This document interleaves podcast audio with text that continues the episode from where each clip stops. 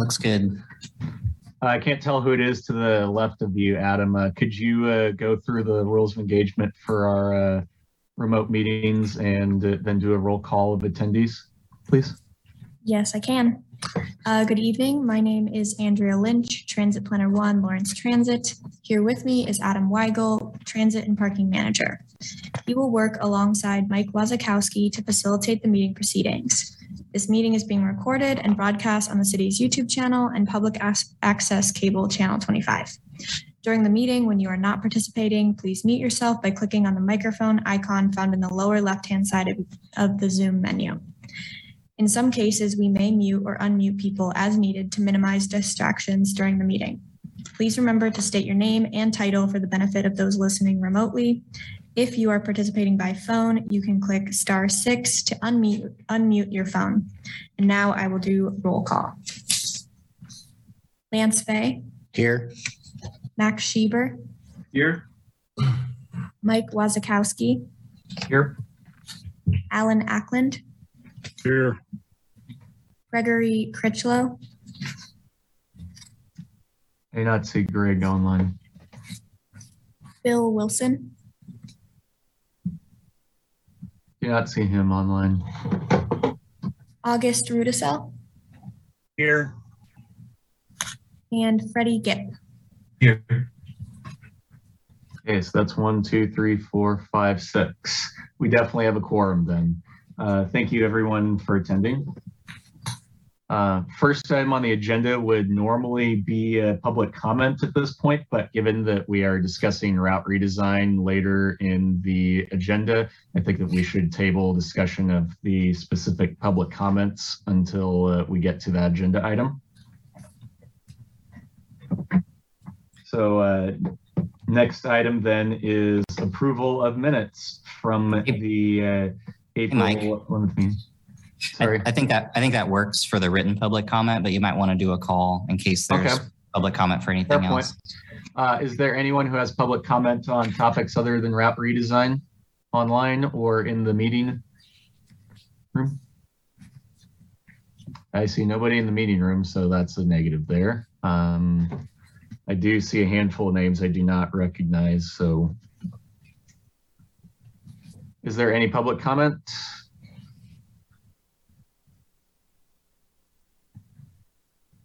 Okay. Uh, approval of minutes then. Uh, I hope that everyone who is online from PTAC has had an opportunity to uh, review the minutes.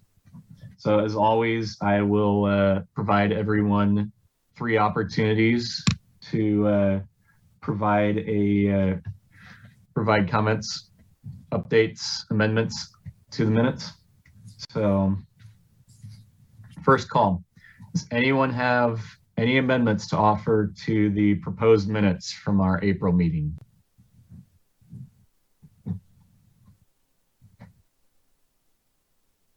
Second call. Does anyone have any amendments to offer to the minutes from the April meeting?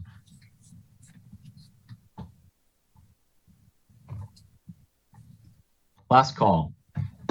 Any PTAC members with amendments to offer to the minutes from the April meeting?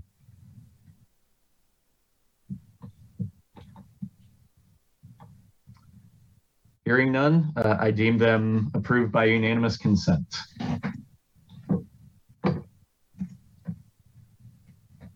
So on to our formal agenda then. The uh, first item on the agenda is uh, a discussion of the FY 2022 Low or No Emissions Grant Program, as well as uh, grants for buses and bus facilities competitive program. Um, So uh, Adam, I believe you wanted to discuss what we're going to be applying for.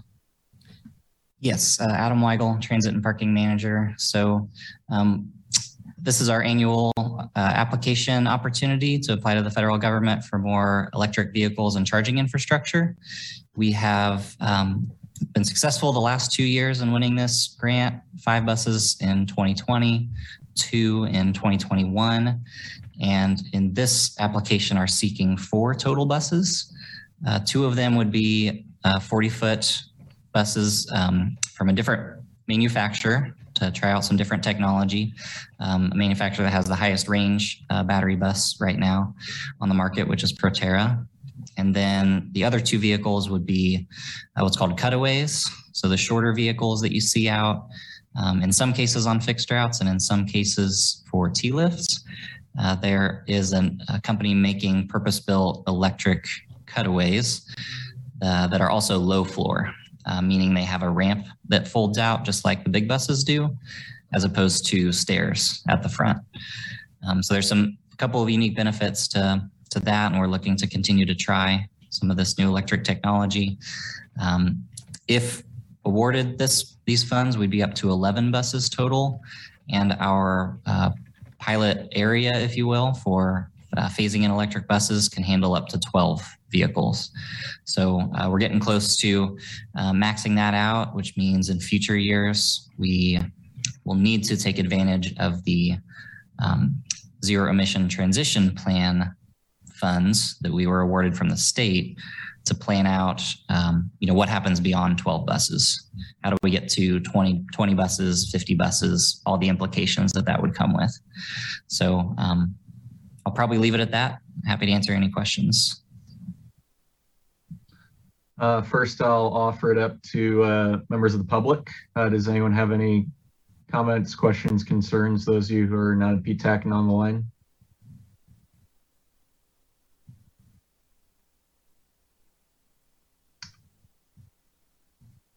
Okay, uh, PTAC members, anyone have any comments, questions, concerns about what Adam's uh, discussed here? Al Ackland, uh, PTAC member. Uh, I was kind of curious what the uh, lifespan is or projected lifespan is on uh, the electric buses, um, just on a just just on a curiosity basis, and uh, you know, in case they, in case they all have a five-year lifespan, then what do you do at the end of the five years when you've got to replace a dozen of them at once? Right. Yeah. Good question. So, um, for all the heavy duty vehicles, so the 40 footers, well, really 30 foot all the way up to 40 foot, those uh, electric vehicles are projected with the same lifespan as diesel, which is 12 years.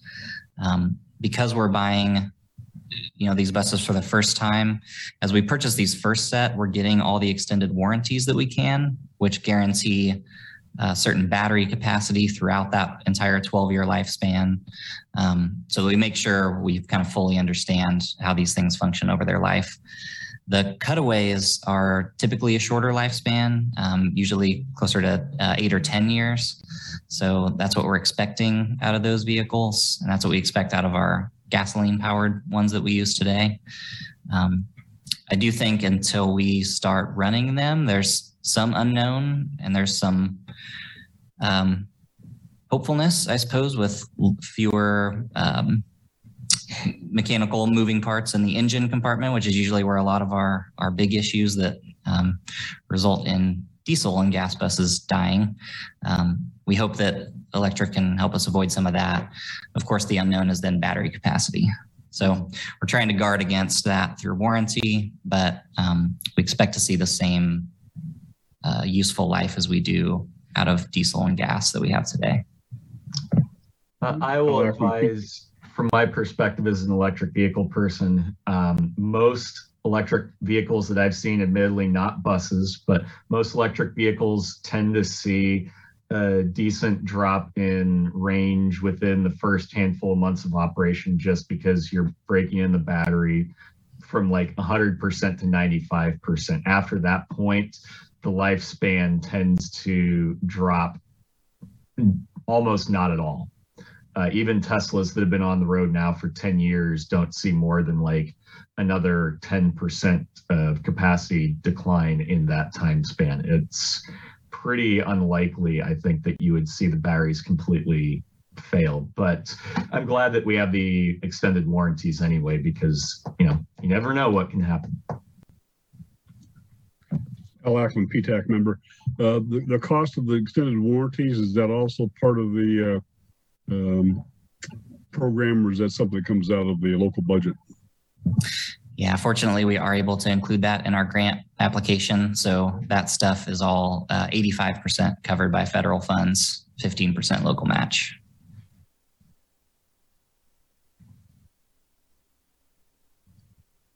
Uh, thank you for your questions, Alan. Uh, do you have anything else? Yeah, this is Al Ackland, PTAC member. I had an interesting comment about the lifespan of batteries. Uh, uh, the industrial use, I mean, it's a pretty uh, new uh, process. Like I said, a lot of R and D going on and um, interesting to see how things actually play out with the hot and cold and the uh, duty cycles. Um, so I, I guess I'm a little skeptical to, to look any kind of a comparison between any kind of a uh, automobile battery uh, for the consumer versus any kind of industrial application. So it'll be an interesting process to see how things turn out.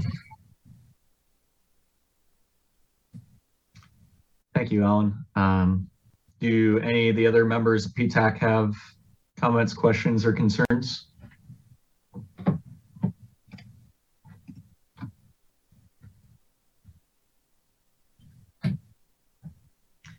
Okay, uh, then at this time, if anyone is interested, uh, we would entertain a motion to uh, write a uh, letter of support for this grant at this time. I don't think I should be doing that since I will be writing it.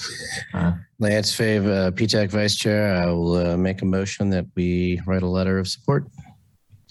Thank you, Lance. Uh, Is there a member of PTAC who'd like to offer a second? Second that, Freddie Get, PTAC member. Thank you, Freddie. Uh, One last call. Is there any discussion before we hold a vote on this motion? Mike, this is August Rudy. So I have uh, something to talk to you about about the letter, just a question in general. Is that next, or is this all part of the whole process in voting? Yeah, so the gen, so after we uh, take this vote and assuming that appro- that it's approved, then I would draft up a letter and give it to the city staff and they would include it with the submission packet that's due, uh, I can't remember the exact date you mentioned to me, Adam, sometime late in May. Yeah, it's due end of May. Did- I'm, I'm wondering, uh, August Reese can maybe changes to language or additional language. Well, I'm referring to the attached letter on the agenda. Is that the one that we're going to be submitting? We attached no. a draft of last year's Mhm. as a um, what kind of what has been done before. So if you wanted some something unique or different Yeah. this time around, we'd be happy to incorporate it. Yeah, Oh, what okay. I'll do is probably I'll tailor it to the exact grant that we're applying to. Um, from what Adam mentioned to me, Amy Voles is still the uh, person that we'd be talking to at the FTA. Um, if that's different, then I would tailor the name and the address appropriately. Um, for the most part, uh, yeah, the body of it is probably going to be pretty boilerplate, but now I can start mentioning, hey, we've already gotten a couple of these buses and we look forward to deploying them as well as adding new buses to our fleet to cover different use cases. If anyone wants to look at the draft once I'm done with it, I'd be happy to circulate it. It's just going to be, you know, we can't formally discuss it because it's, you know, we'd have to discuss it in a open meeting.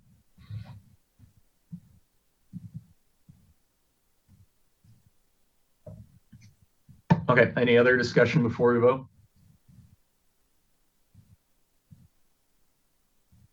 Okay, uh, Andrea, could you uh, please take uh, call of votes on this motion?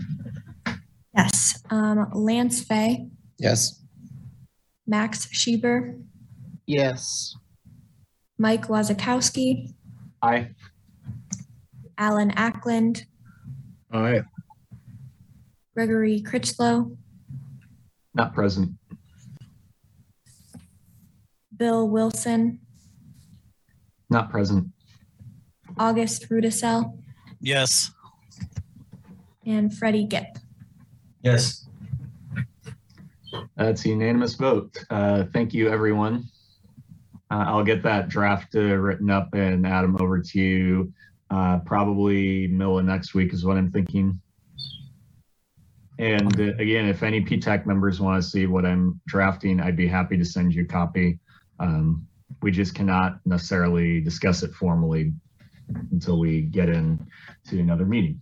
Well, then, this is August Russell. Then I just have a general question. What what where did the information on last year's letter come from stating that we were the best? I'm trying to remember how it's worded. Sorry. Uh, so that we're the best writer platform in the state. admittedly what i'm using is some kind of old figures but what i did was i had a, uh statistical assessment that i looked at comparing various cities and ridership per capita and lawrence has consistently had the highest ridership per capita of any city bus system in the state Okay. uh, i don't have the exact numbers but it's uh, it's a federal set of uh, figures that they assemble every year Thanks, Mike. Welcome. Next item on the agenda is a presentation from KU's Self-Engineering Leadership Fellows on uh, building uh, benches for our bus stops. So uh, I'm not sure who's going to be presenting. Uh, I see a couple of KU School of Engineering people online, so I assume you're the people. Hello, uh, Gowrie and Corey. Uh, is there anyone else who will be chatting with us today? Yeah, I think that Paige Solis is actually going to be presenting for us. Okay, hi, Paige. Hi. I don't, so Adam Weigel, Transit and Parking Manager. I don't know if we want to, um, Felice, did you want to, or I'm happy to provide just a 30 second overview of how, a, a reminder of how we met the folks over at Self and got the thing started. Sure, Felice Lisa Brown, Transit Two.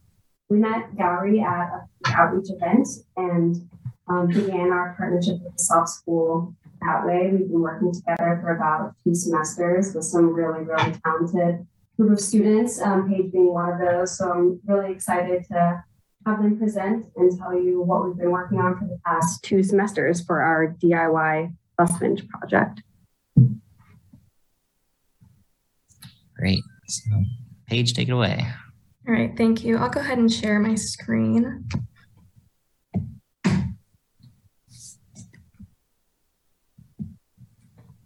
All right, can you all see that okay? Yes. Okay, thank you.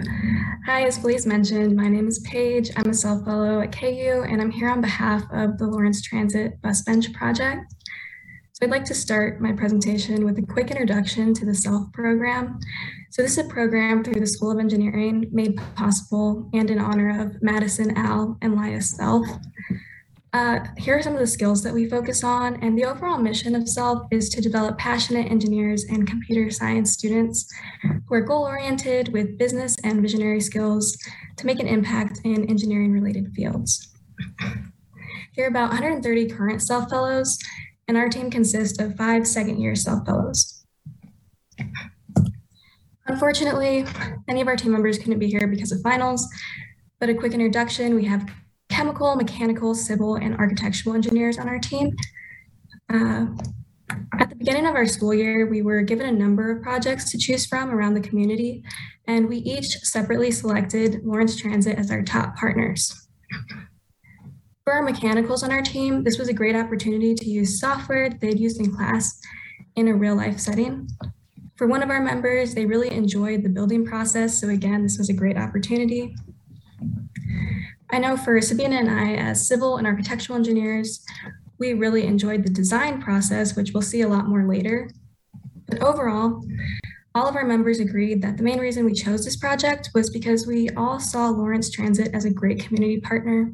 From the very beginning, they were easy to work with, and we saw how passionate they were about actually completing and the success of this project. So here's our project purpose.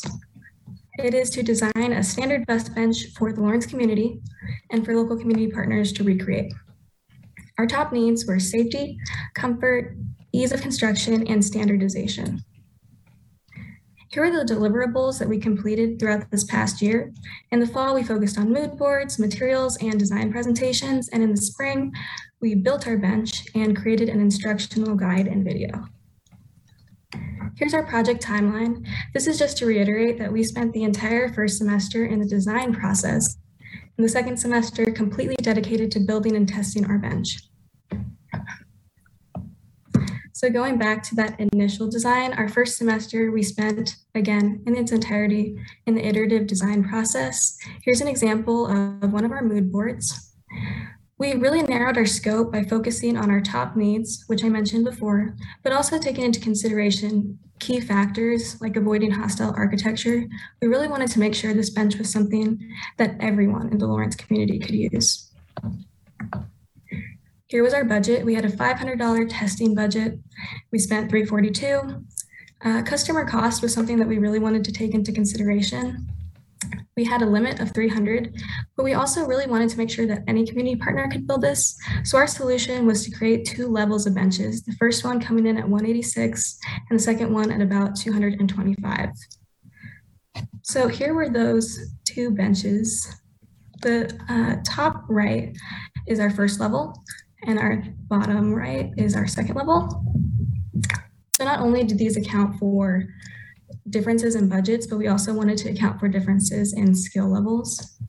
Um, for those who are interested, here are some of the key products from our research that we've recommended. Um, basically, these are all just geared towards making sure the bench is as durable as possible. Now I'd like to share our final design. So on our left, we have our design in real life after we built it, and these were our 3D models. We were all super happy about the results just because as you can see, they look almost identical. I'd like to go a little bit more into the design testing process. So we had a couple of build days and we recorded the entire process. So here's a quick time lapse of one of our build days. After we finished building the bench, we left it out on KU campus and so that it could get some wear and test it in the elements. And so far it's been performing great. So next is our instructional guide. Uh, these are just some snippets from the guide. And as you can see, we have figures for every step and it's a detailed written guide. So in conjunction with this, we also have an instructional guide video. The entire video is about five minutes in length, but there are also step-by-step videos like the one being shown currently that line up with each step in the written instructional guide. Again, we wanted to make this as easy as possible for community partners to build, and we found it very helpful to see what the bench would look like at each step of the way. All right, for project closure, as we mentioned before, our final deliverables are almost complete. We have our instructional guide, our instructional video, and we have our actual bench.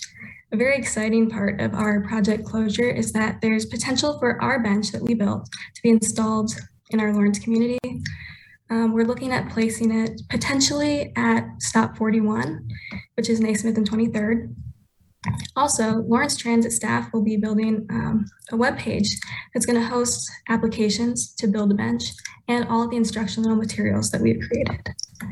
Um, on behalf of our team and the SELF program as a whole, uh, I'd just like to thank you all for giving us the opportunity to work alongside Lawrence Transit to complete this amazing project for our community. Thank you. Thanks, Paige and team. Um, first, uh, any members of the public have any comments, questions, concerns for them? Um, I see at least one name that I, I do not recognize. So. Okay, uh, PTAC members, do you have any questions for the fellows?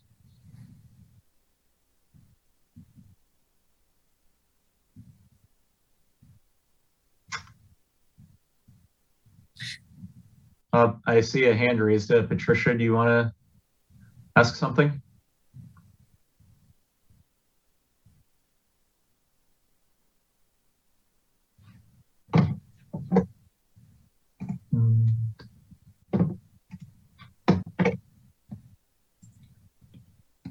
Patricia, you want to ask something? You have the floor right now.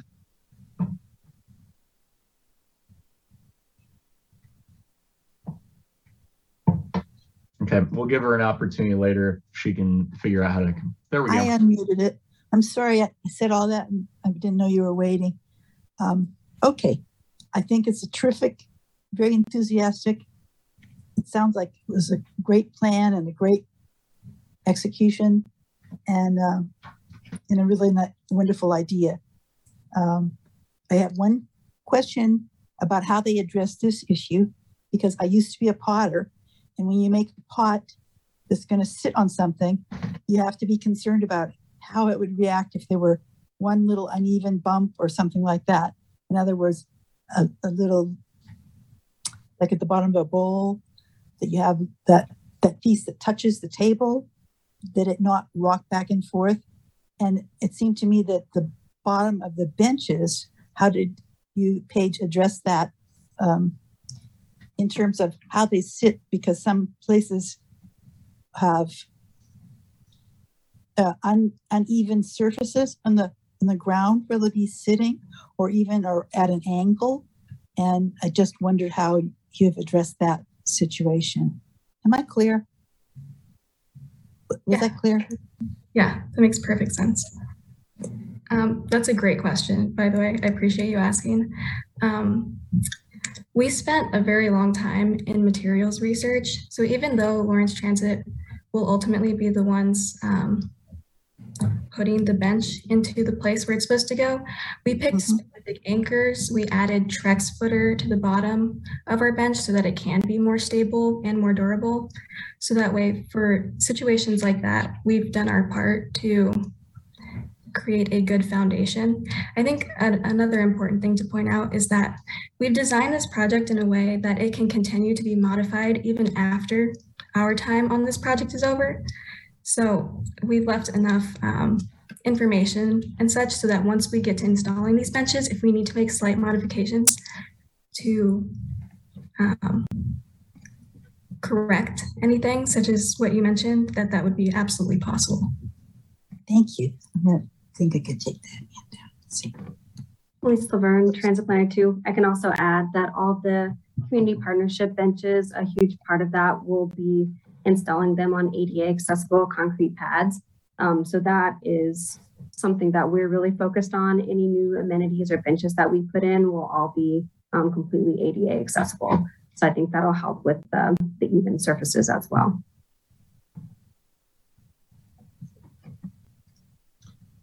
Thank you for that discussion. Um, appreciate your question, Patricia. Uh, Again, open this up. Uh, do any PTAC members have comments, questions, concerns for the fellows here? Al Ackland, PTAC member. Uh, I think that's a really impressive looking bench. Matter of fact, I wouldn't mind having one in my backyard. So uh, what have you done to keep me from taking it with my pickup truck? The, the first evening it's, it's out there.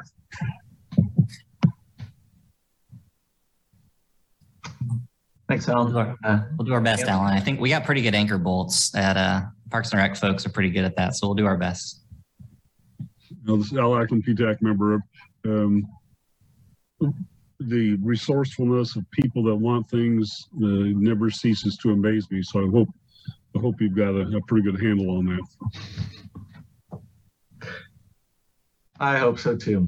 Um, I, I do have a question. Um, you obviously prioritize cost as one of the uh, things that you want to keep down. Uh, I'm curious, what about time management in terms of once you have all the equipment, how long do you think it'll take someone to build one of these benches?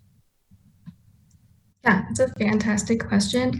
Actually, in our finalized instructional guide, we're including at the very beginning um, a time estimate for each bench. For us personally, we built the second bench, which will take significantly longer than the first bench, and it took us about a day to build. Okay, thank you. That's considerable effort, but I mean, I, I would figure that if someone's going to go through the effort to build one, they might be willing to build more than one and would probably get better at it over time. This is August Russo, PTAC member. Is that time frame? Is that with raw materials, like from scratch, or is that pre-measured and cut materials and all just the exact bolts and, and washers you need? Yeah, so we did this with raw materials while filming. Like uh, we we did our entire time, so that it would be a little bit over what an actual customer would be using. Thank you. Yeah, I'm satisfied with that. Uh, any other PTAC members, comments, questions, concerns before we continue with our agenda? Before we let the self team go, I just want to thank you all since you're all on the screen so much for all the work and um, really excited about how this turned out. It was uh, a long road from A to Z, and you guys did a fantastic job. I know Felice had a, a great time working with you. Thank you. Great. Thanks for presentation and for all your work to help support Lawrence Transit. Uh, next item on the agenda then is route redesign, a discussion of uh, final planned route changes, including a presentation. And uh, we're welcoming members of the route redesign steering committee to participate in our discussion um, leading up to a vote. So uh, transit staff, uh, Adam, I believe you have something to present to us.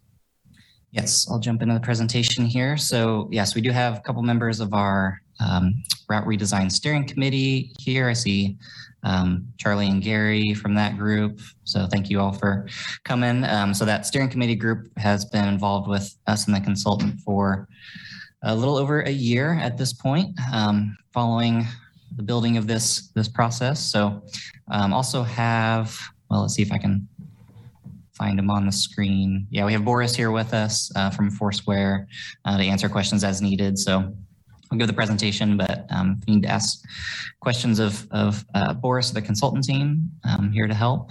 So let me jump into this.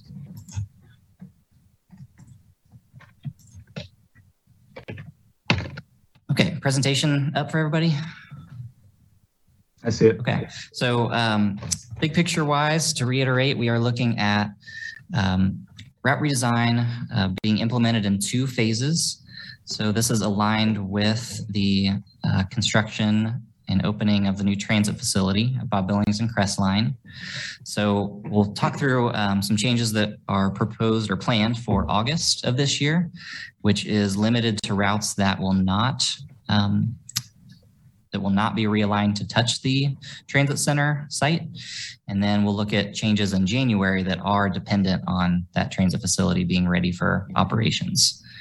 Um, a lot of the first routes that we'll look at are uh, KU owned operated routes. So there is, uh, they've already been presented to the KU Transit Commission who makes uh, some of those ultimate decisions on changes and saw some communication today. Margareta can correct me if I'm wrong, but I believe everything that we'll look at here um, was approved or recommended forward with no additional changes from, from them.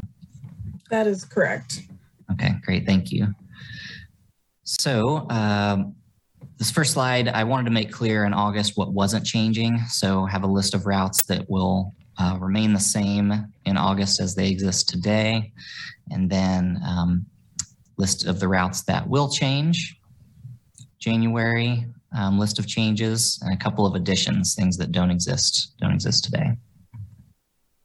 I will probably go through the whole presentation, but then um, that way I can get through the material, but happy to run back as there's questions to any specific route or system or, or anything people want to talk about. Um, so we will be putting together uh, route maps that show uh, lines that do not overlap. We didn't have the time to turn that around uh, this time around. So if there's anything that appears confusing because a line's hidden behind another one, please ask. Happy to talk through what's happening there. This map you're looking at is the planned uh, August system. So if you are looking at city routes that you're familiar with, those would all uh, remain the same, uh, with the exception of 11 and 29 that are coordinated routes between the city and the university. So we'll look at those changes. I'll actually start with that one.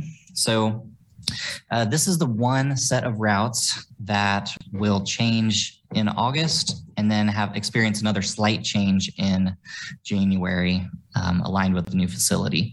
We tried to really minimize the difference between what's changing in August and, and what happens in January. And so you'll see that. We can, we can talk through that.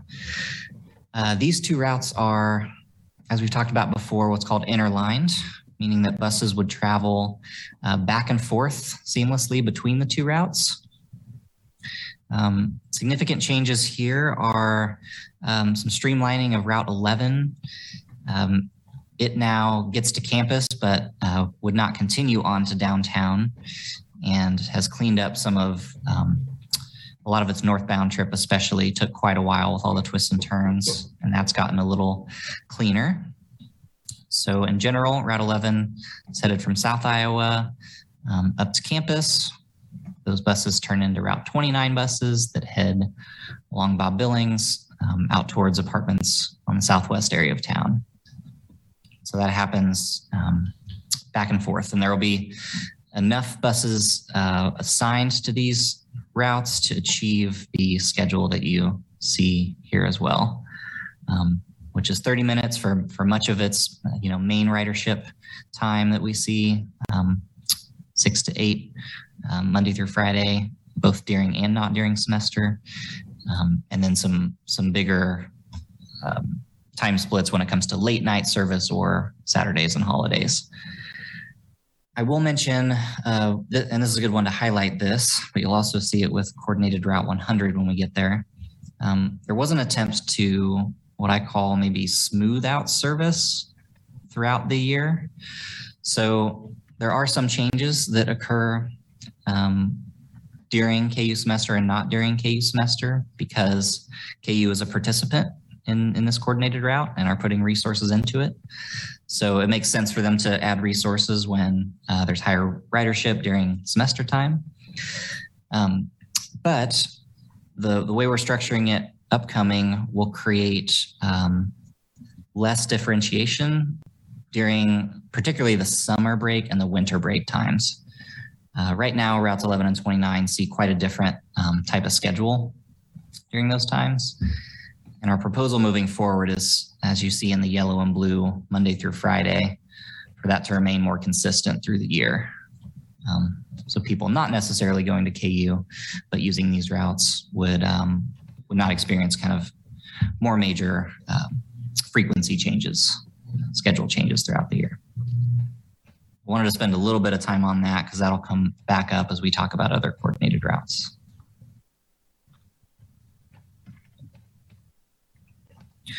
Route 30 and 36, so uh, interlined KU operated routes. Um, so these will operate between the Meadowbrook apartment complex campus along Bob Billings and then take a very similar path that 36 does today.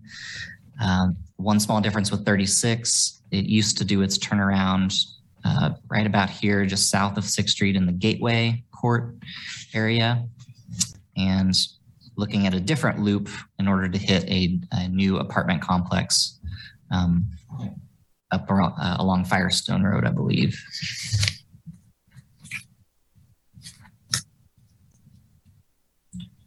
Route 3438, a couple of other KU routes. These also proposed for an interline, buses traveling back and forth between them. Um, Route 38 has gone as far as 25th and Melrose uh, for a while. Uh, big change to that is extending it down also to um, the reserve, which is an important extension with some of the changes to Route 11. 11 will no longer jog over to pick up the reserve. So it was important to have a route connecting um, the reserve directly to KU, which is a big, um, big ridership connection.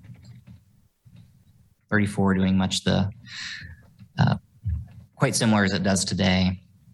Uh, 36 does pick up this tiny piece that, it, that 34 no longer hits.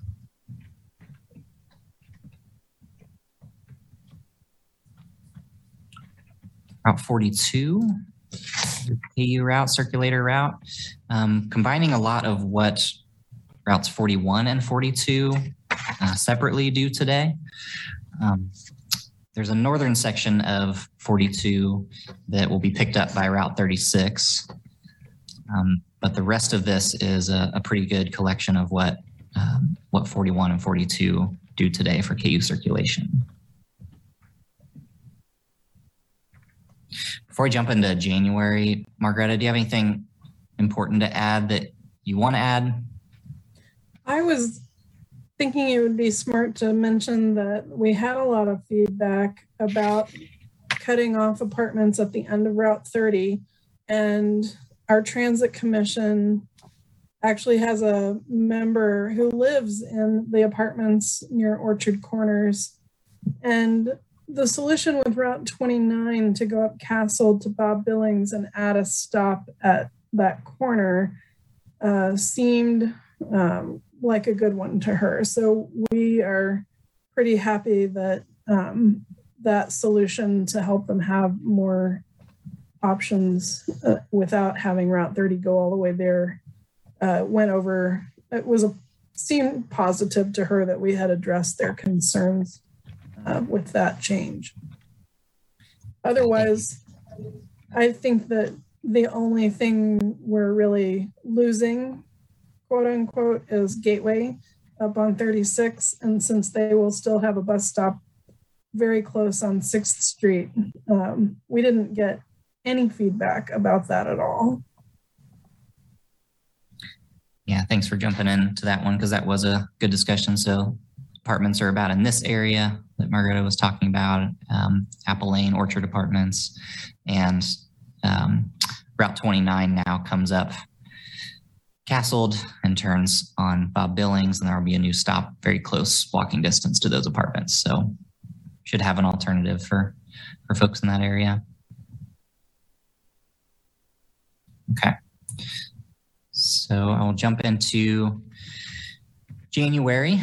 So um, most of what we just talked about, with the exception of 11 and 29, will not change again. So all those KU route plan changes will just continue on uh, come January.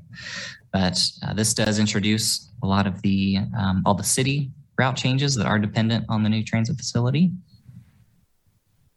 Hey, Adam. Yes. This is a P-type number for dip. Uh, there's a. Is this going to like the public or something? Because like on the side it says January 2022. If you go down on the lime green, go down again. You see that right there on the, on the left side? Is that that's just a little typo though, so I don't know if you'll fix it. That is a mistake. Thank you for catching that. Yeah, this is 2023, so apologize for any confusion related to that. Um, got this title right, but must have uh, not got the other. So we'll get that corrected and reposted. But thank you for bringing it up now, at least recorded meeting. Hopefully folks can uh, see that and understand the, the correct, what it should be. All right. So we'll jump into uh, the first set of uh, city changes in January. Uh, routes one and five, these are proposed to be interlined. So meaning that these routes will also um, have buses transitioning back and forth between them. Uh, people being able to ride through from one route to another without getting off of one bus and onto another. Um, on the east side of town, particularly with routes one and seven, um, Route one, we tried to get connected to a grocery store, which it does not have today. So there are um, there's a lot of housing in this section of Route one, but in its current alignment, it does not directly hit a grocery store, requires a transfer. So this change brings it over to the Mass Street Dillons, um, which is a, a, valuable thing for a common trip that people take, trying to get people to their normal trips on a single bus without a transfer and um, we'll route one will be one of the five buses serving the downtown area. It will still have five routes connected to it. The interline changeover will happen at the community shelter. We'll do a turnaround right there close to the community shelter. There will be a new stop uh, that's much closer for people using uh, the bus from that area. And then Route 5 will uh, travel through the East Hills business area along 23rd Street uh, dipping into Haskell, number of apartments um, that we're aiming to hit off of uh, 24th, Ettingham, Melrose, 25th, and then connecting via Kasold into the, the transfer facility. Um, one of the things that I'll, I'll call out that you'll notice in some of these routes is we have direct connections to both um, our two major industrial park areas, East Hills Business Park, and then also the North Industrial Area up um, north of Hallmark. We have direct connections to both of those areas from both downtown and the hub. And so in this case, you see the connection to East Hills directly, one bus from both downtown and the hub. You'll see similar things um, as we move into the next routes. I might also call out a uh, some schedule changes that will be relatively consistent across the city routes uh, based on when we see our ridership. Um, we have a lot of very low, uh, you know, less than five riders an hour or five riders a trip um, in the midday between around nine and three, and then on either ends of our service, the early morning and the later evening. So there is a, a targeted approach to ridership on a lot of the city routes to keep 30 minute service during those peak times in the morning and afternoon, um, with less frequent during other times.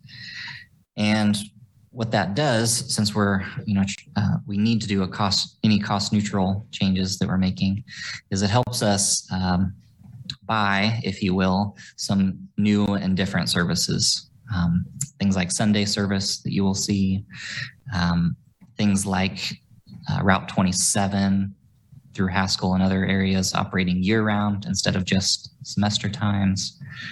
Um, a frequent Route 100 that connects the downtown hub with the Bob Billings hub. Some of those changes uh, cost hours, they cost revenue hours. So uh, these are some of the places we saw less efficient use of resources. And some of those other things we'll look at is us trying to um, better serve the communities in other ways that we hear, we hear people want to be served. All right, Route 3 and 6. So these are also interlined routes. Uh, this is another example I mentioned. There's a lot of industrial, um, uh, good paying warehouse type jobs and different uh, job centers up in the north part of town. And with the 3-6 interline, we have direct connections to that area from both the uh, new transfer facility on Bob Billings uh, and downtown. These both also connect to the hospital, so direct connections to the hospital from both of our primary transfer areas. And this will also do, um, there's a few routes that follow a pattern that uses 9th Rockledge, 6th. So there's some important connections in that area. Um, the Merc, I know we got some comments about stops near there. Uh, there's some apartments over in um, in that area as well, just off of 6th Street. So uh, there's some attempt to get more routes running through that area to, to get people connected to multiple places.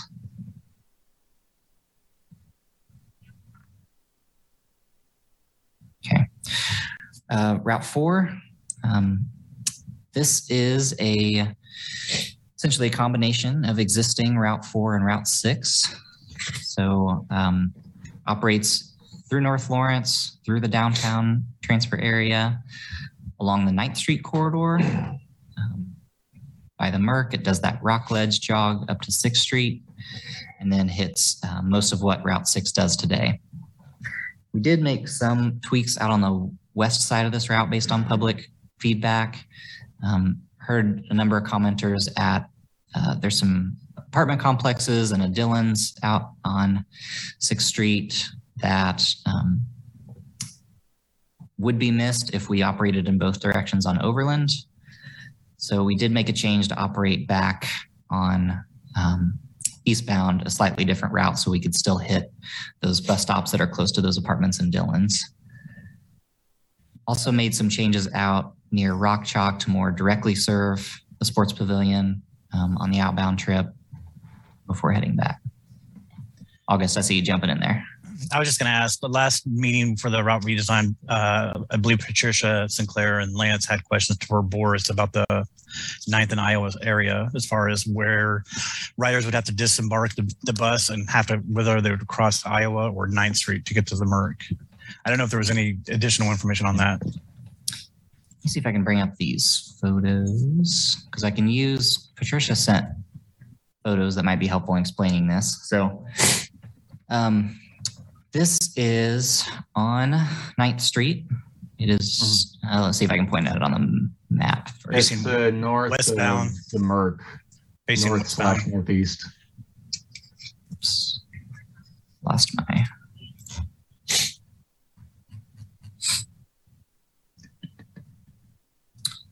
So we are headed, uh, we're facing westbound here, but this stop is an eastbound bus that would be coming back towards Iowa.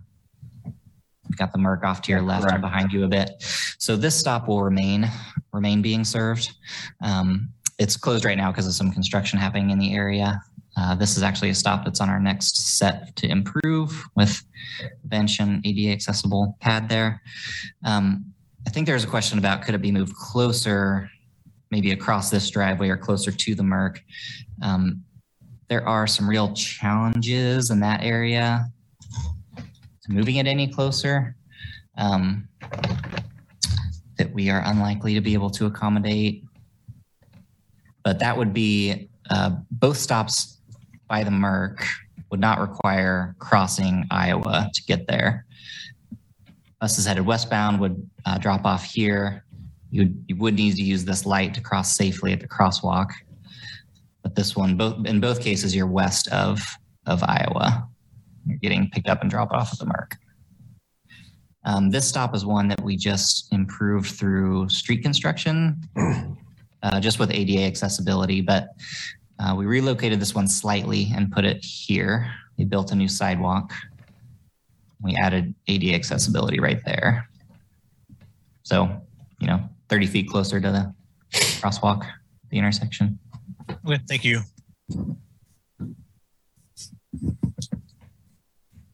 Okay. Seven and nine. Um, Yes.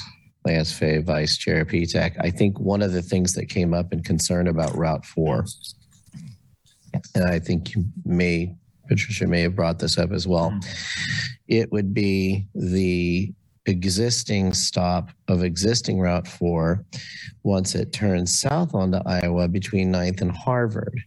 And that it, it, um, that stop and be on the west side of Iowa, and that's right in front of the Hillcrest Shopping Center, Merc, and other businesses. Then that bus goes over down um, Harvard and serves close to West uh, Junior High, Middle School, and the apartments in that area. Um, what happens with this is that there's no service to that stop and those businesses or other areas uh, and that's only served by the the six, which doesn't have the connectivity east or west. And I think there's a concern about having to cross a busier street to get to that shopping center. And so I think, well, could the westbound Route 4 after the beginning of 2023 go ahead and turn uh, down Iowa to Harvard as it is, and then make its way back. Uh, I, so that's kind of my understanding of that's the concern I had, and the the what I may may have understood from other concerns brought up is that it's how it drops off in front of the Hillcrest Shopping Center. That's an established stop with a shelter and everything, and it serves quite a bit of stuff. So it was that was the concern. The one concern of all the routes is that came up in my head was that. Gotcha. Yeah, and I agree. That's what I remember reading from uh, Patricia's emails. It's basic, like you're saying. It's the the stop that you would have to use if you are coming westbound would be across the street from 9th Street. And in order to get to the Hillcrest Shopping Center from there, you'd have to go east to 9th and Iowa and wait for a light and then cross there. And the compared to what it is right now, that's a considerable change in behavior that we're asking people to do with this routing. Yeah, so that helps me understand a little better. And I think so that what that would look like would be a left turn here. Mm. Which it normally it does now is the left. Probably have to go to Crestline, and make that left and that left. Mm. Um, I would have some concerns with, well, a couple of things. Um, So adds- clar- to clarify, uh, Adam, I think that. Sorry, sorry, Lance Fay, Vice Chair. I think to clarify what, what I was kind of looking at and what I recommended in comments was that um, this might be one of those routes where westbound, it would take the left and go down to Harvard and then either Crestline or whatever up to Sixth. But on the eastbound coming back, it could stay on its current path. And I think that would provide usage of that stop on the west side of Iowa and then still serve everything else that it's currently set up to serve. That's what I was kind of looking at as a possible Yeah. recommendation on that. I think, you know, we, we break our own rules all the time. So I'll, I'll say this and then immediately kind of break my own rule. But we try to avoid stuff like this, right? Eastbound doing something different than westbound because people riding to and from, you know, just having to use different stops or walk to make that happen. Um, I would be concerned on the complexity of this route and how long it is. Just the there is additional time to that. Mhm. Um, and then I know we heard particularly sp- specifically from the um, Sunset Hills neighborhood to not operate on this part of Crestline um, near the school over there was a concern for that neighborhood and traffic. So there'd be a few challenges, I think, um, that, that kind of immediately jump to mind. I don't know if any others have thoughts. Boris, did you have anything as you kind of hear that discussion? Sorry, I was muted. Um, yeah, I think you you hit the nail on the head that you have these rules and then it's tempting to break them to try to, you know, appease one or two concerns. But the reality is what happens is you provide service that does you run the risk of having two corridors served, but neither of them served well.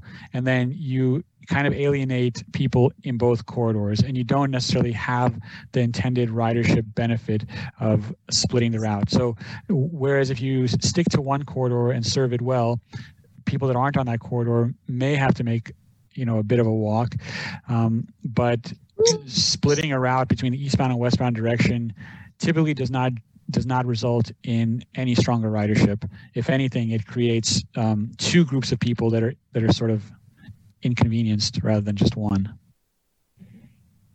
I'm curious about this about the um, Overland and Sixth split as well, because that's another case where you you run the risk of, um, let's say, you know, somebody that does get off on Overland, um, if they're heading westbound, then in the eastbound direction they have a long walk to get to Sixth.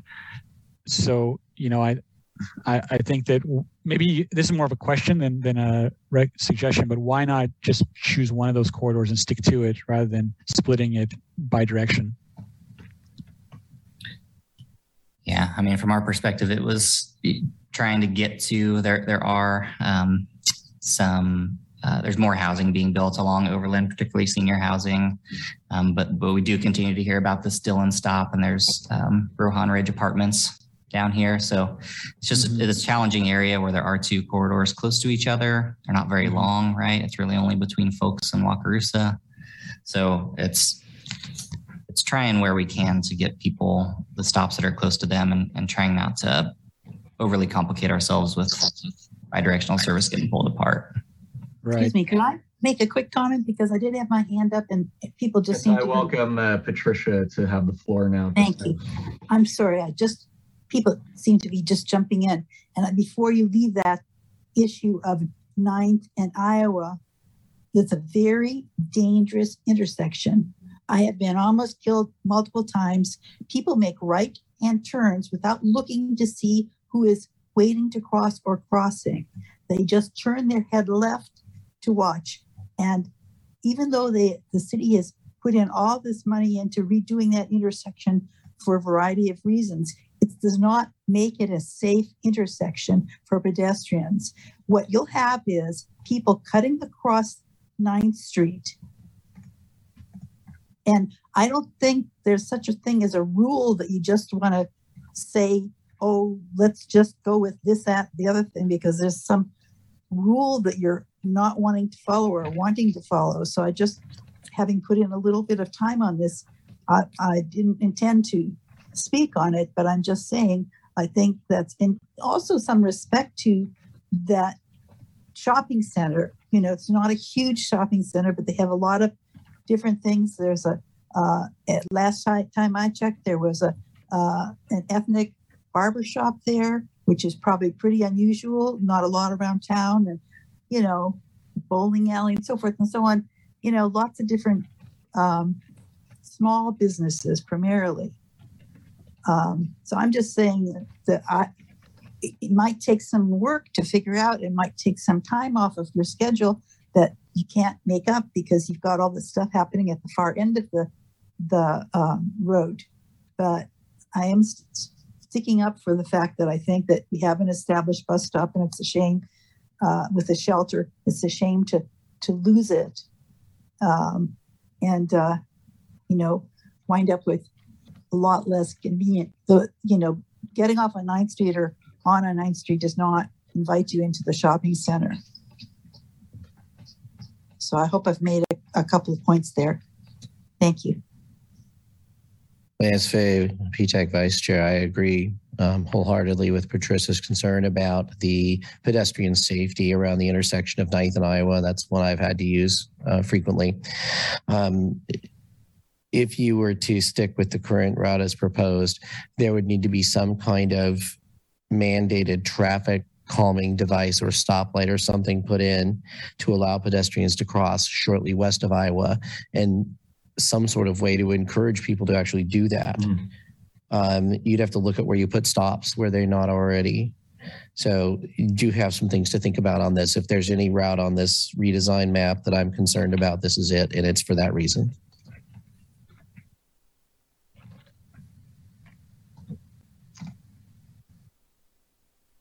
Any other discussion? Oh, Gary, I see your hand is up. Go ahead, Gary. Yes, thank you. Gary Weber, uh, Route Redesign Steering Committee. Um, I live near here and the neighborhood is, first of all, the neighborhood is not very interested in buses coming in on Harvard and Centennial and Crestline uh, and would prefer the alignment uh, as shown here for four.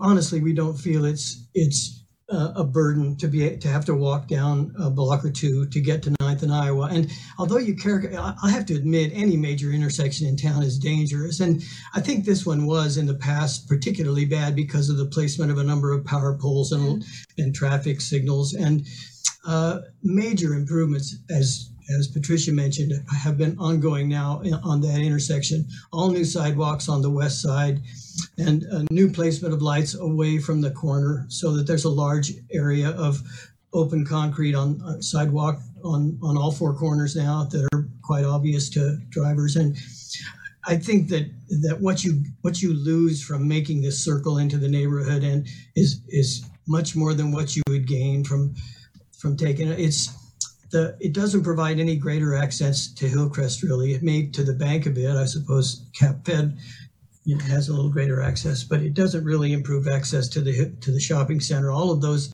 stores can easily use the, the two stops on on on 9th Street, and if they have to cross at the light, it's, it's a brand new intersection with new stoplights, all new sidewalks and corners. So it's it, I would characterize it as greatly improved and, and as safe as any other major intersection in town. And I use it I use it every week, every, quite often, two, three times a week. So I would not encourage changing back to the current route and four to go into the into Sunset Hill neighborhood. I I think this four route serves. And one more point: the the shelter at at in front of Capitol Federal on Iowa would not be lost or not used. It, it would be used by six, so it would still be in use by a north south route.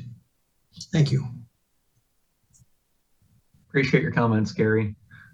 Um, is there any other comment, question, concern about this particular route? I think we've uh, hit on both sides of what we might be able to do with this route. Um, and we have other routes that we need to discuss. Uh, I will note, unfortunately, I need to sign off in a minute because I need to go pick up my niece from school and they will not like me being late. So uh, Lance, uh, you'll have responsibility for wrapping up the meeting.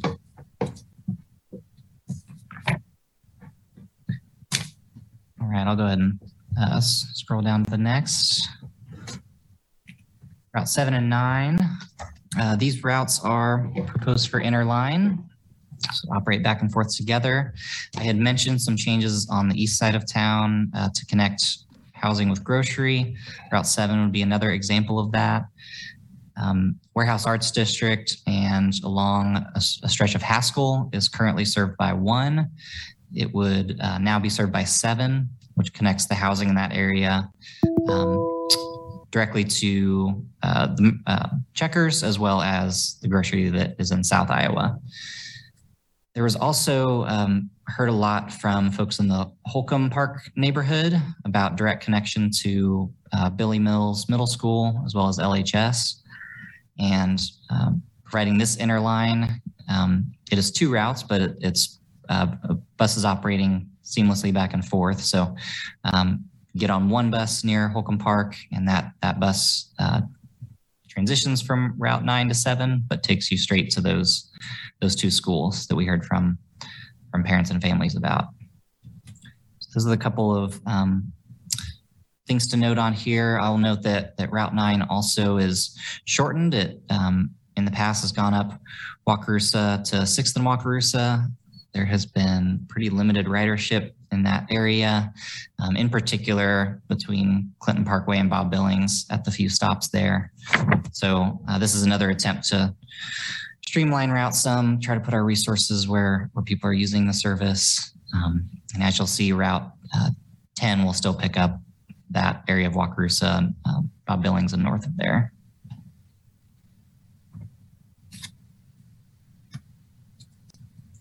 All right, 10 and 27, uh, another interline. So these two routes uh, really traveling a diagonal, uh, you know, northwest to southeast part of town. Um, I mentioned that 27 today connects Haskell and KU, but only operates during semesters. And um, this new route will operate year round. It will connect a number of different um, educational uh, locations. So its furthest point is Peaslee Tech and the College and Career Center. It then uh, serves Haskell on a new alignment that uses Perimeter Road, which is um, a road that goes more deeply into Haskell. It serves more closely a number of uh, residential uh, student residences that are back um, farther away from where current stops are. So we're hopeful that that can um, encourage and be more useful for ridership for uh, folks on Haskell's campus. This also connects to um, LHS, the university, and then the transfer facility. Um, connects with Route 10, which does some of what it does today, heading out on Bob Billings up Wakarusa. Uh, one change is that it continues on Wakarusa, uh, which that's which then turns into Rock Chalk Drive, I believe. Um, so this is a new corridor service for us. There are apartment complexes up here that we have heard from, in particular the links. So um, not only the Overland corridor, but also the Wakarusa and Rock Chalk corridor. Both of those have a significant number of apartments on them. And this alignment helps helps serve that.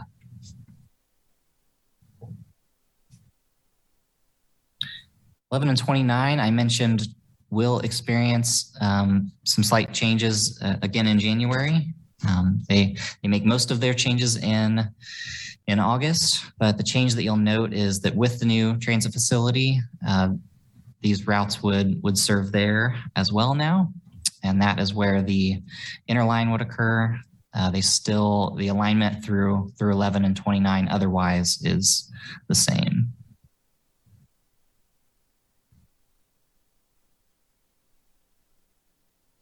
Route 42 is very slight. Um, there, there's a lot of work being done down in this area by KU Endowment on some new development.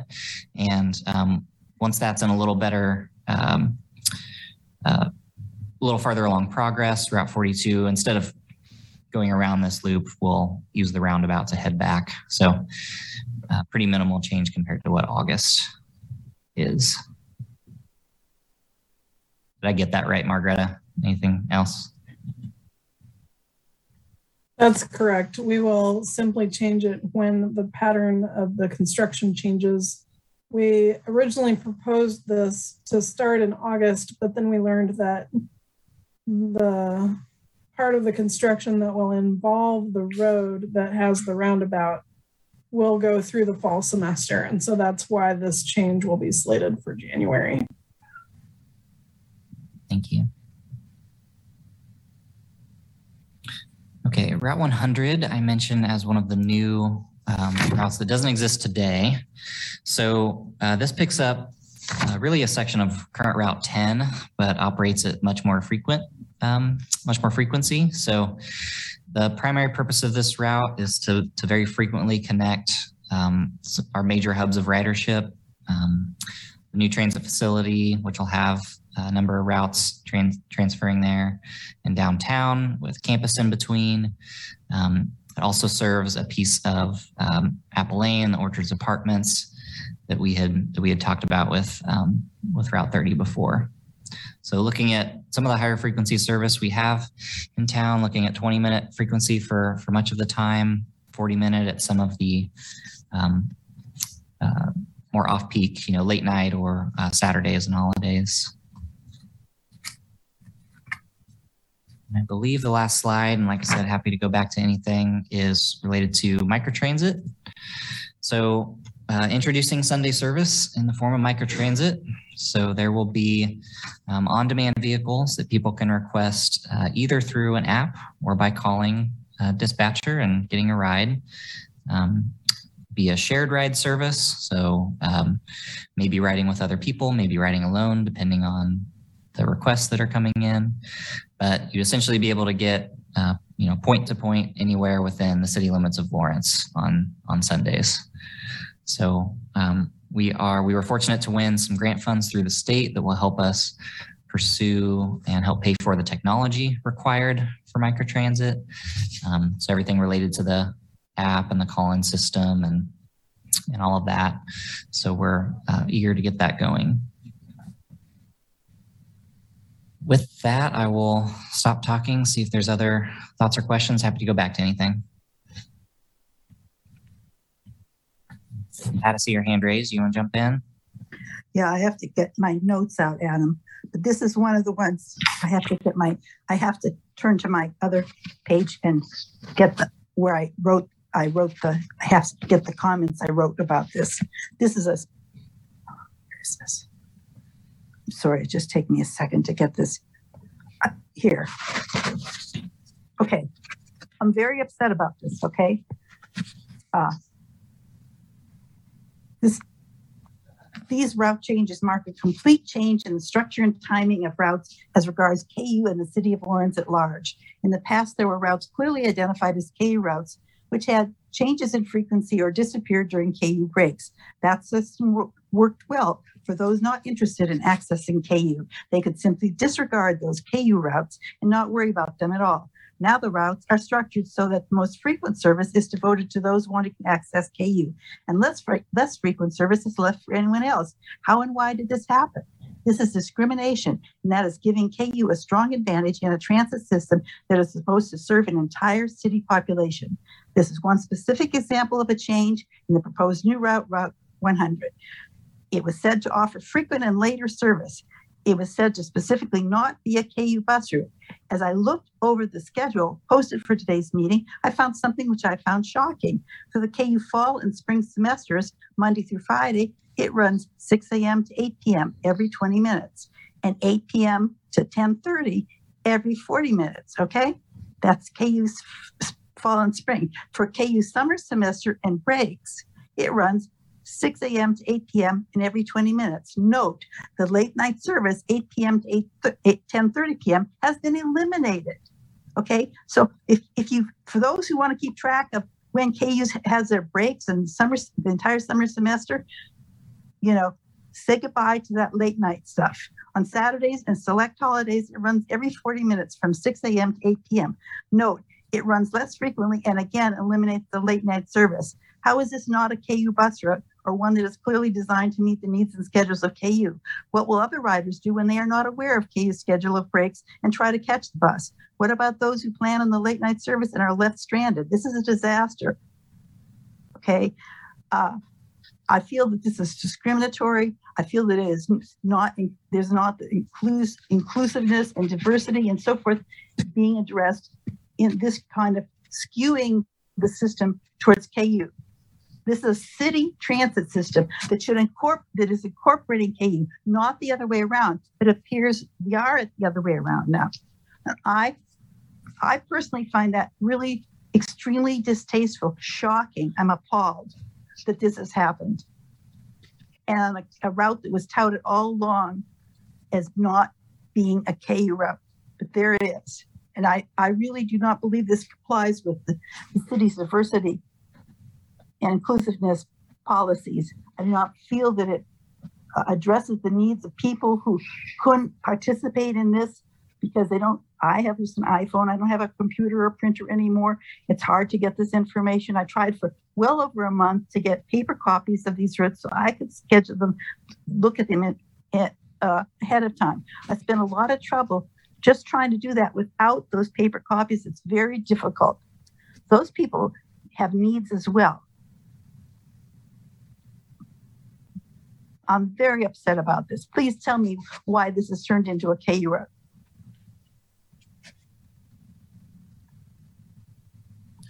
I can start um, helping some of that. You know, so this route, the the primary frequency is for us to try to connect the the downtown hub and the new transit hub, which will have a number of routes transferring there. There is KU between those two places, and there are there is a lot of ridership generated from that. So there's there's not really a more direct path to get from the new transit facility to downtown. Um, and that's really the intent of this route is to make sure those two hubs are connected. Um, as far as the late service, so 6 to 8 a.m. or 6 a.m. to 8 p.m. is really there because that aligns with the rest of city services. At 8 p.m. is when the Nightline service begins, which today is a dial a ride, but could very well, um, you know, use similar um, app and phone technology that, that the microtransit would. So there there wouldn't be a gap. You know, after 8 p.m. it would just become a different service. Um, you know, much like today, city does not run service beyond 8 p.m. I don't know if that helps get at some of those some of those issues. Well, I didn't. I didn't. Ah, shoot. Adam, may I add on to that? Sure.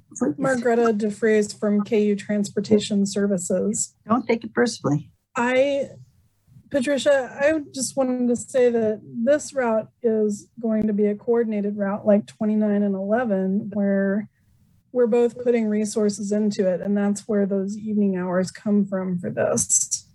But there's never been any discussion about not continuing to have KU routes on the KU schedule. And so I'm not 100% sure how it's unequitable to continue having KU routes on a KU schedule um, and having all the city routes connect together during the same hours that they run now. Um, but I'd be happy to talk to you about how the KU portion of this works uh, I'm sorry. offline.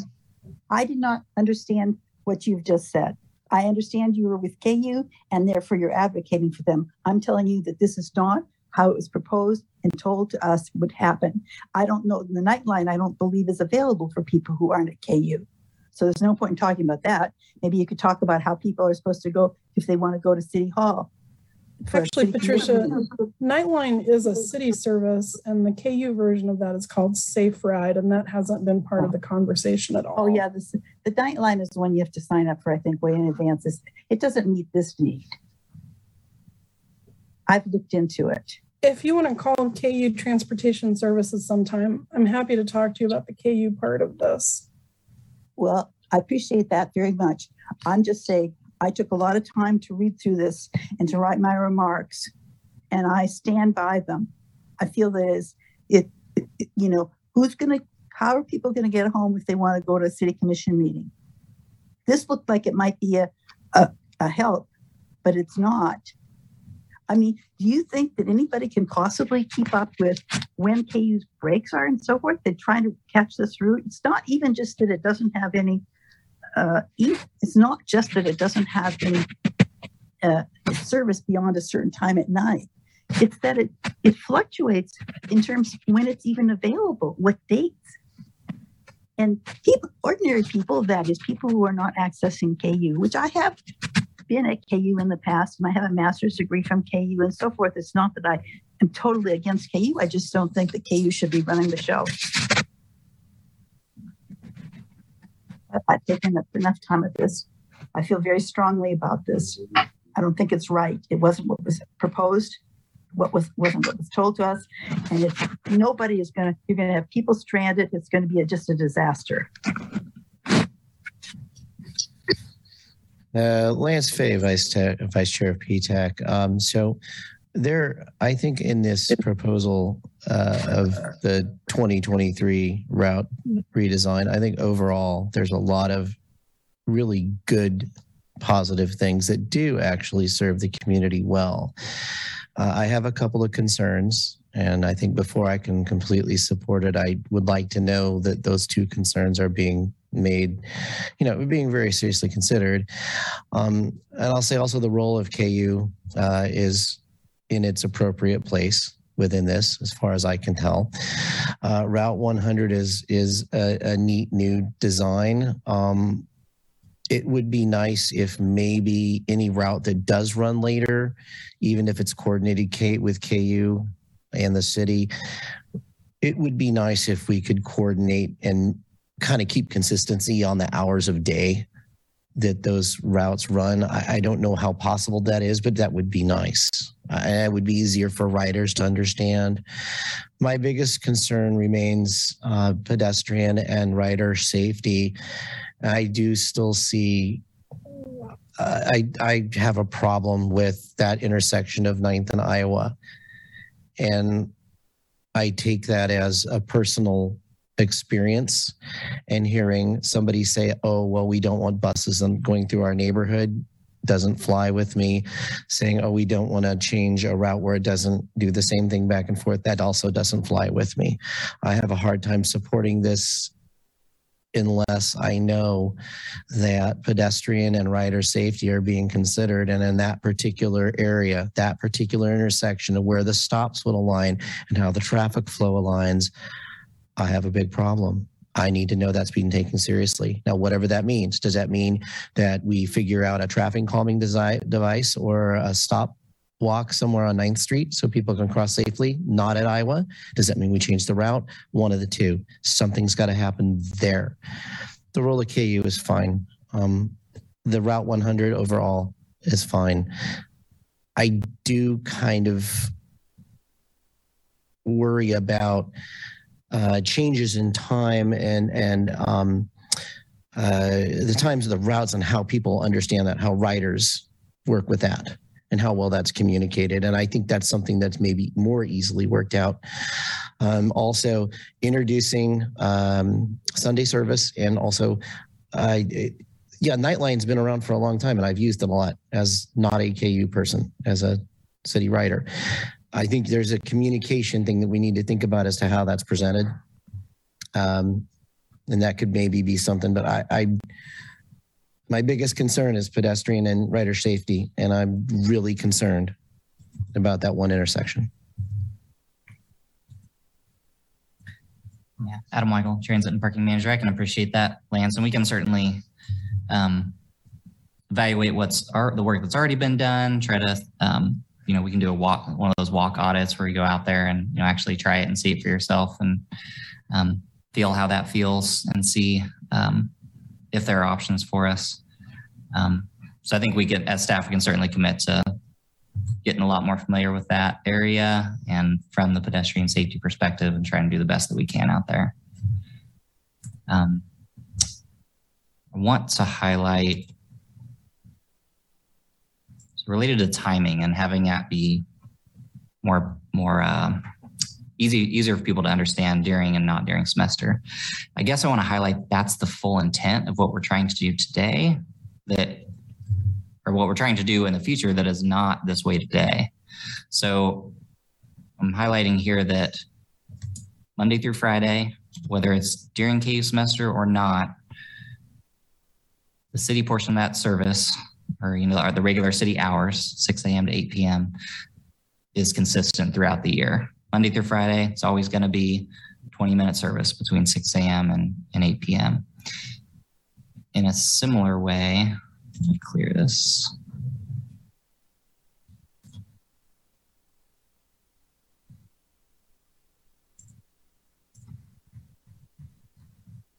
So in a similar way, 11 and 29 today have much bigger variation than we uh, are planning to do in the future. A and B service, um, you know, there's different frequencies that occur during yellow days and blue days during semester and not during semester. And the intent with route redesign is to make that a consistent experience Monday through Friday across the entire year for people. So you see 6 a.m. to 8 p.m. 30 minute service. So I guess I wanted that clarified and that we're we're that was a big focus was trying to like smooth that experience from the passenger perspective and let the city and KU on the back end figure out you know who's who's resourcing during this time and who's resourcing during this time we'll figure that out amongst ourselves um, as far as what buses and what money are included but the passenger experience is that it's Monday through Friday, the entire year, you can expect 30 minute service on these two routes, whether you're in or out of semester. You know, the service that is late night, that is, you know, that's that's definitely KU resourced. It's it's important for them during that time of the year, during those semesters, to have those extra resources. So that's part of the uh, cooperation on these coordinated routes. And you know, our, our current approach to Saturdays is to resource it with the same services that we have Monday through Friday. Um, and the reality is we just don't see the same ridership. So on, on Saturday service, pretty much across the board on the city side, you do see um, lower service there. It's us trying to match uh, how we see people using the system and make sure we put resources in the right place. So all that to say is, I guess I just wanted to reiterate, we are trying um, to, to clean up some things that that aren't as clean today moving forward, and just wanted that to be clear. But Adam, you, what you're saying is, and what I'm looking at, what I'm what I'm saying, there's one thing that has the frequency with which the buses run. Okay, I, I'll push that aside. There's another thing that has to do with what's available on Saturdays and holidays. I'll push that aside. But the fact is that when the bus actually runs, the days of the year in which the bus actually runs is dependent on KU when they're in school. That is unacceptable.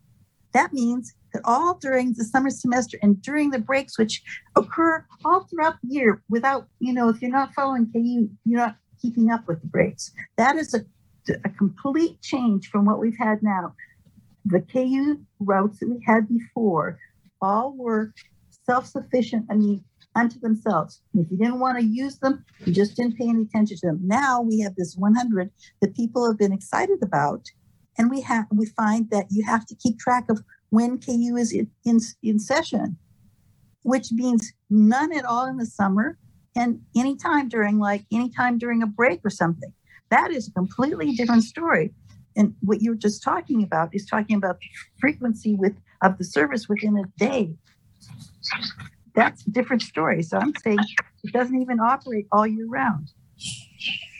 So I'll. That's the case today. That's the case Yeah. today as well. Oh, it's um, Yeah, I That, suppose I that want the case today. Yeah, let me clarify that though, Boris, because like the the comment is this Route 100 is not projected to operate year round, and it is projected to operate year round. But what is that? It doesn't know what it says. yeah. Am I? All right, Lance Fabe, Vice Chair PTAC, I'm looking at the Route 100 right now. The only difference within the calendar year is between 8 p.m. and 10 p.m. Monday through Friday during semesters. Otherwise, it runs throughout the year from 6 to 8. The frequency is a little bit less on Saturdays, but otherwise, it's about the same. Um, and I I would like, honestly, to see any of the coordinated routes that run between 8 and 10 to continue to do it when AKU is not in session, but that's just a suggestion. But now it runs all year. And Okay. the way that this has been done in the past is it's pretty consistent with what we've done in the past. If anything, there are improvements to it. I understand it might be a little confusing to see from a chart perspective, but it does. We're not losing service by any means. And I would say another thing I'd add to this is this. So the city approach to uh, like service throughout an entire day, a 24 hour day, has been from 6 a.m. to 8 p.m. We are putting fixed route service on the street with Nightline operating on those off hours overnight from 8 p.m. to 6 a.m. the next day. Um, you know, as Lance said, certainly maybe in the in the future if we've uh, have additional resources to add fixed route service later in the evening we could explore that we could eliminate some nightline service and instead do fixed route service. It's it's just a very expensive trade-off. So that's the um, that's the approach we've taken so far is that we can afford to have a handful of on-demand vehicles overnight, but we can't afford an extra few hours with 21 vehicles on the street running fixed route service.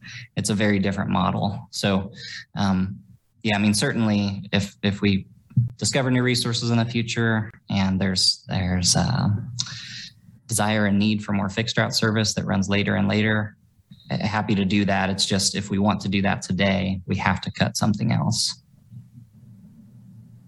So we're trying to provide 24 hour service, but only part of that can be fixed route. Part of it needs to be on demand vehicles.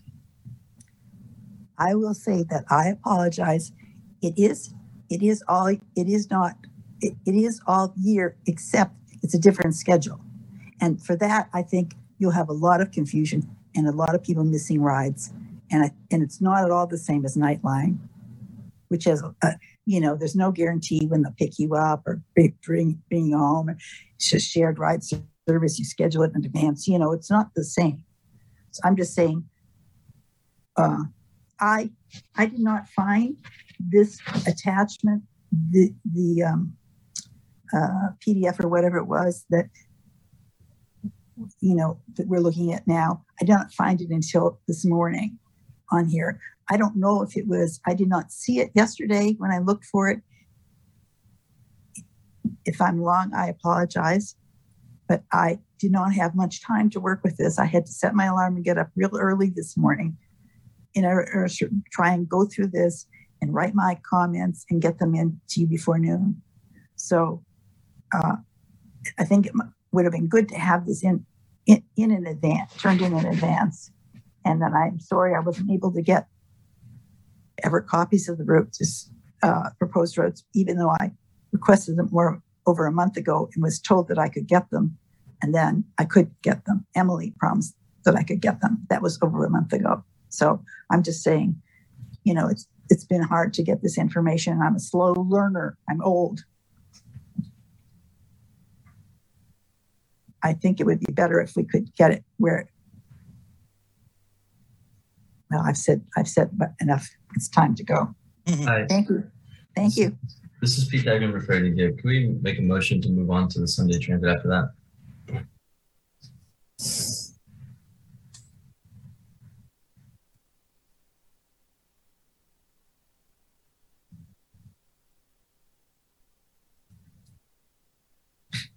Sorry, Freddie, do you want to repeat that? I don't know if Lance, did you hear him? I just said this is a PTAC member Freddie here. After what after comments concluded, can we just make a motion to move on to Sunday microtransit?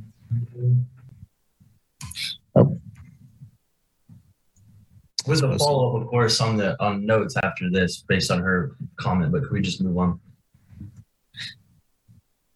Yeah, did you did uh, Freddie? Did you have additional comments on the Sunday microtransit? No, Um, I just I just was wondering when we can wrap this this portion up. Yeah, so just uh, briefly again, for Sunday microtransit, what we're looking at is, um, uh, you know, the technology to either via an app and or uh, calling a dispatcher on Sundays able to request a ride to and from anywhere in Lawrence city limits. Um, so that's the the plan for Sunday microtransit service and and what we're looking at in January.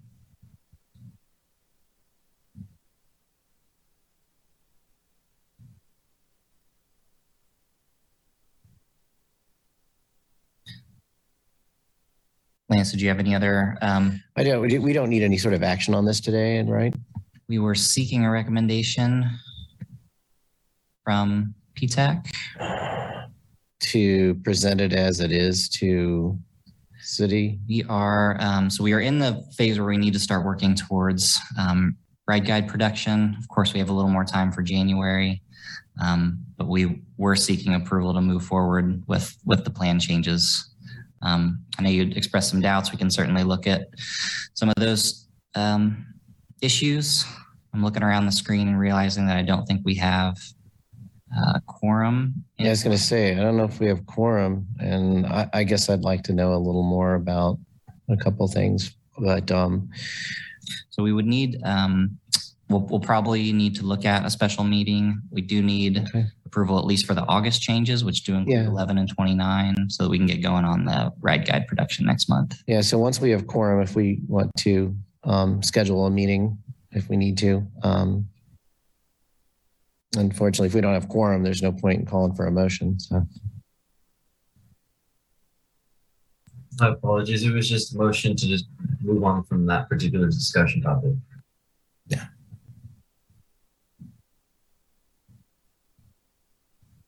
All right, Lance, we want to do the next item?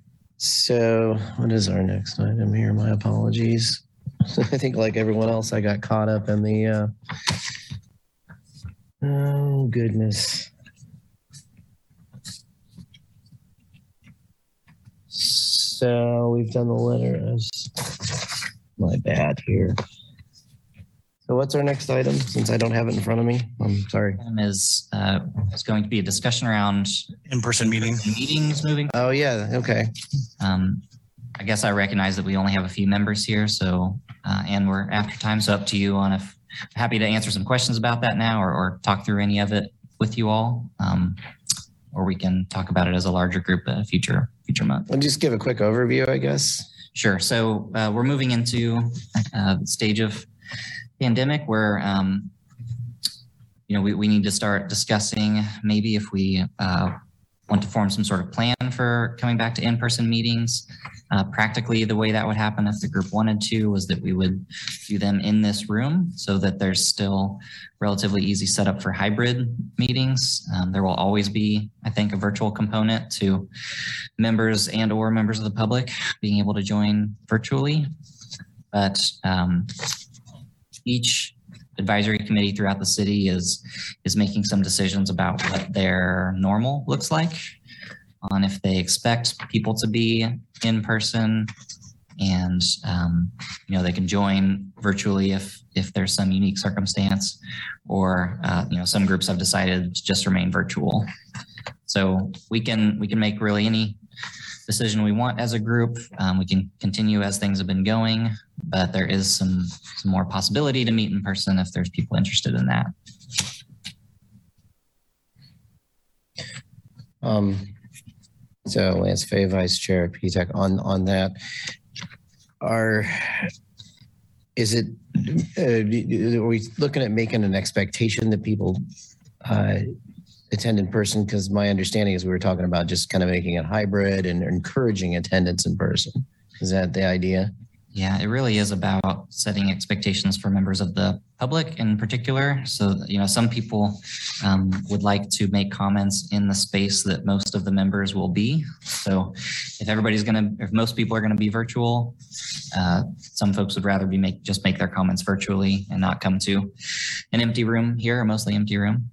Um, but if most of the members are in person, members of the public might decide they'd rather speak face to face with people. So it is just about trying to set an expectation and completely understanding that, um, you know, the, the positives of hybrid is that it's flexible. And if you need to be virtual someday, that's fine.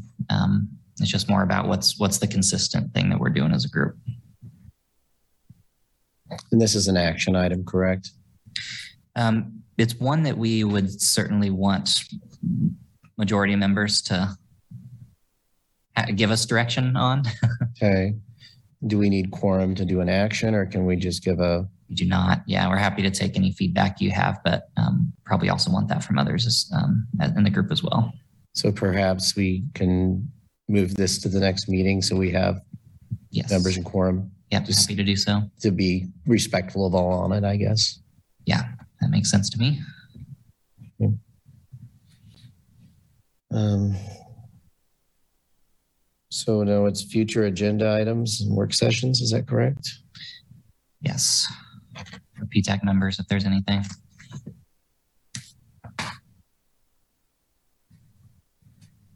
Something that I would like to bring up, um, because it is, it seems, I'm hearing a lot of feedback, as I'm sure you are, regarding, uh, you know, change to routes and schedules and everything, and might be a good idea to clarify how we're going to communicate and prepare riders for the changes. I'm sure some thought's been given to that, but it wouldn't be a bad idea to visit in more in depth. Yes, I would agree with that. We have put some some thought into it. Um,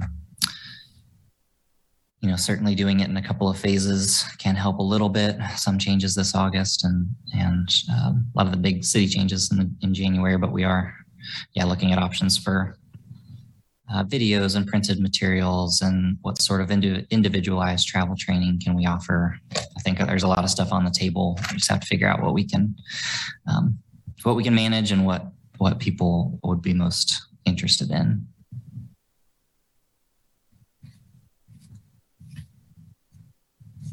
Any other um, future agenda items or things that uh, members or anyone else would like to recommend?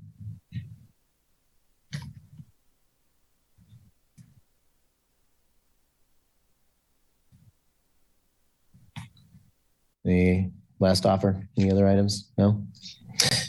Okay, well, um, there's uh, transit staff items. Yes, so I'll just mention these briefly. So we are, we have been receiving electric bus shipments. We've got two of them here on property.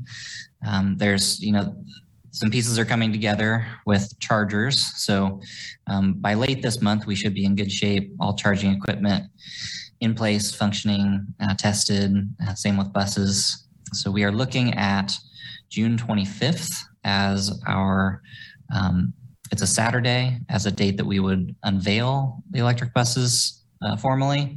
They'll probably be out on routes a little bit before that, doing some limited testing, but uh, this would be an event we're looking at um, just near the downtown transfer area, uh, making some remarks with project partners, taking a couple of rides with members of the public who want to get on board and see what it's like. Um, so on a Saturday morning, June 25th is what we're looking at. So an early heads up on that. We're um, other staff is putting together more details and we'll keep those coming to you, but wanted that on your radar um, about six, six weeks away or so. And then the additional item on here, we had a good discussion around uh, fare free uh, this upcoming year, um, I believe in February. And we got some good comments um, after that meeting from uh, one of our fellow PTAC members who um, had some concerns with with some other things we should be thinking about related to fare free. So uh, we need to have that discussion again as a group. I can staff can um, bring back additional info um, to, to guide that discussion. But we do um, we, we would aim in June at next month's meeting to seek a policy recommendation from this group to the city commission. Um, you know, from from staff's current perspective and what we know, um, we'd be uh, seeking an approval to do a uh, one-year pilot of fare-free service across our services.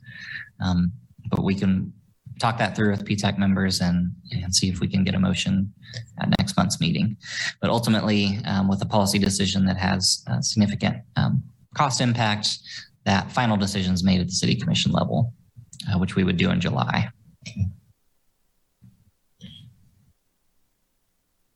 Uh, That's all we got from our end. Adam, do you have any um, anything to share on how we're preparing, uh, say, staff, maintenance staff, drivers, and everything for taking on and uh, infrastructure improvements for taking on electric buses, more electric buses? Is there anything you can share, either now or maybe at the next meeting?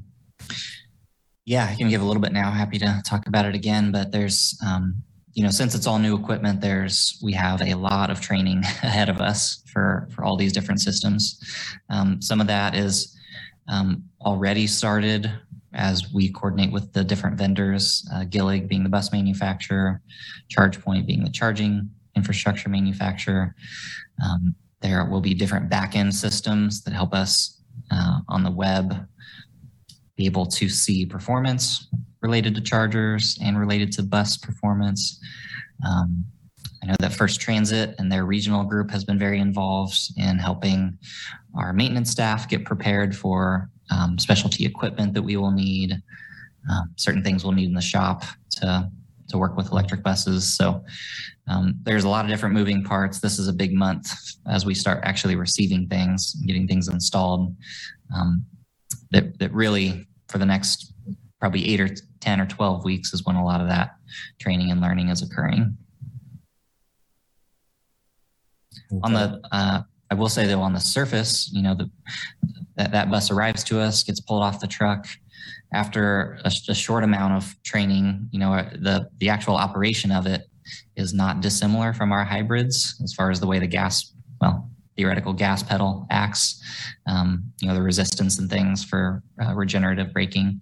So, um, you know, there, there's already, we're, able to at least pull the bus around the lot, pull it in its parking space. Operationally, it functions very similar to all of our current 40 footers.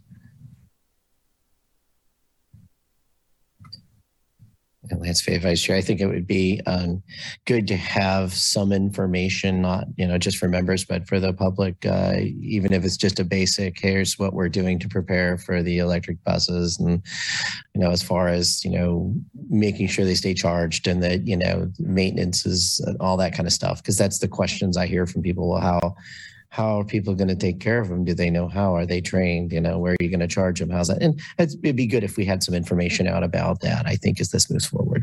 So sure. Yeah.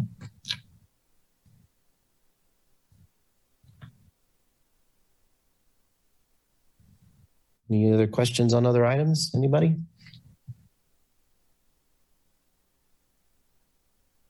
Going once, going twice. Hey, looks like our next meeting is June 13th, unless we, I guess, unless we call an emergency one. Uh, uh, Yeah, we'll, we'll evaluate and let members know, but appreciate that. okay. Well, gaveling out. Careful.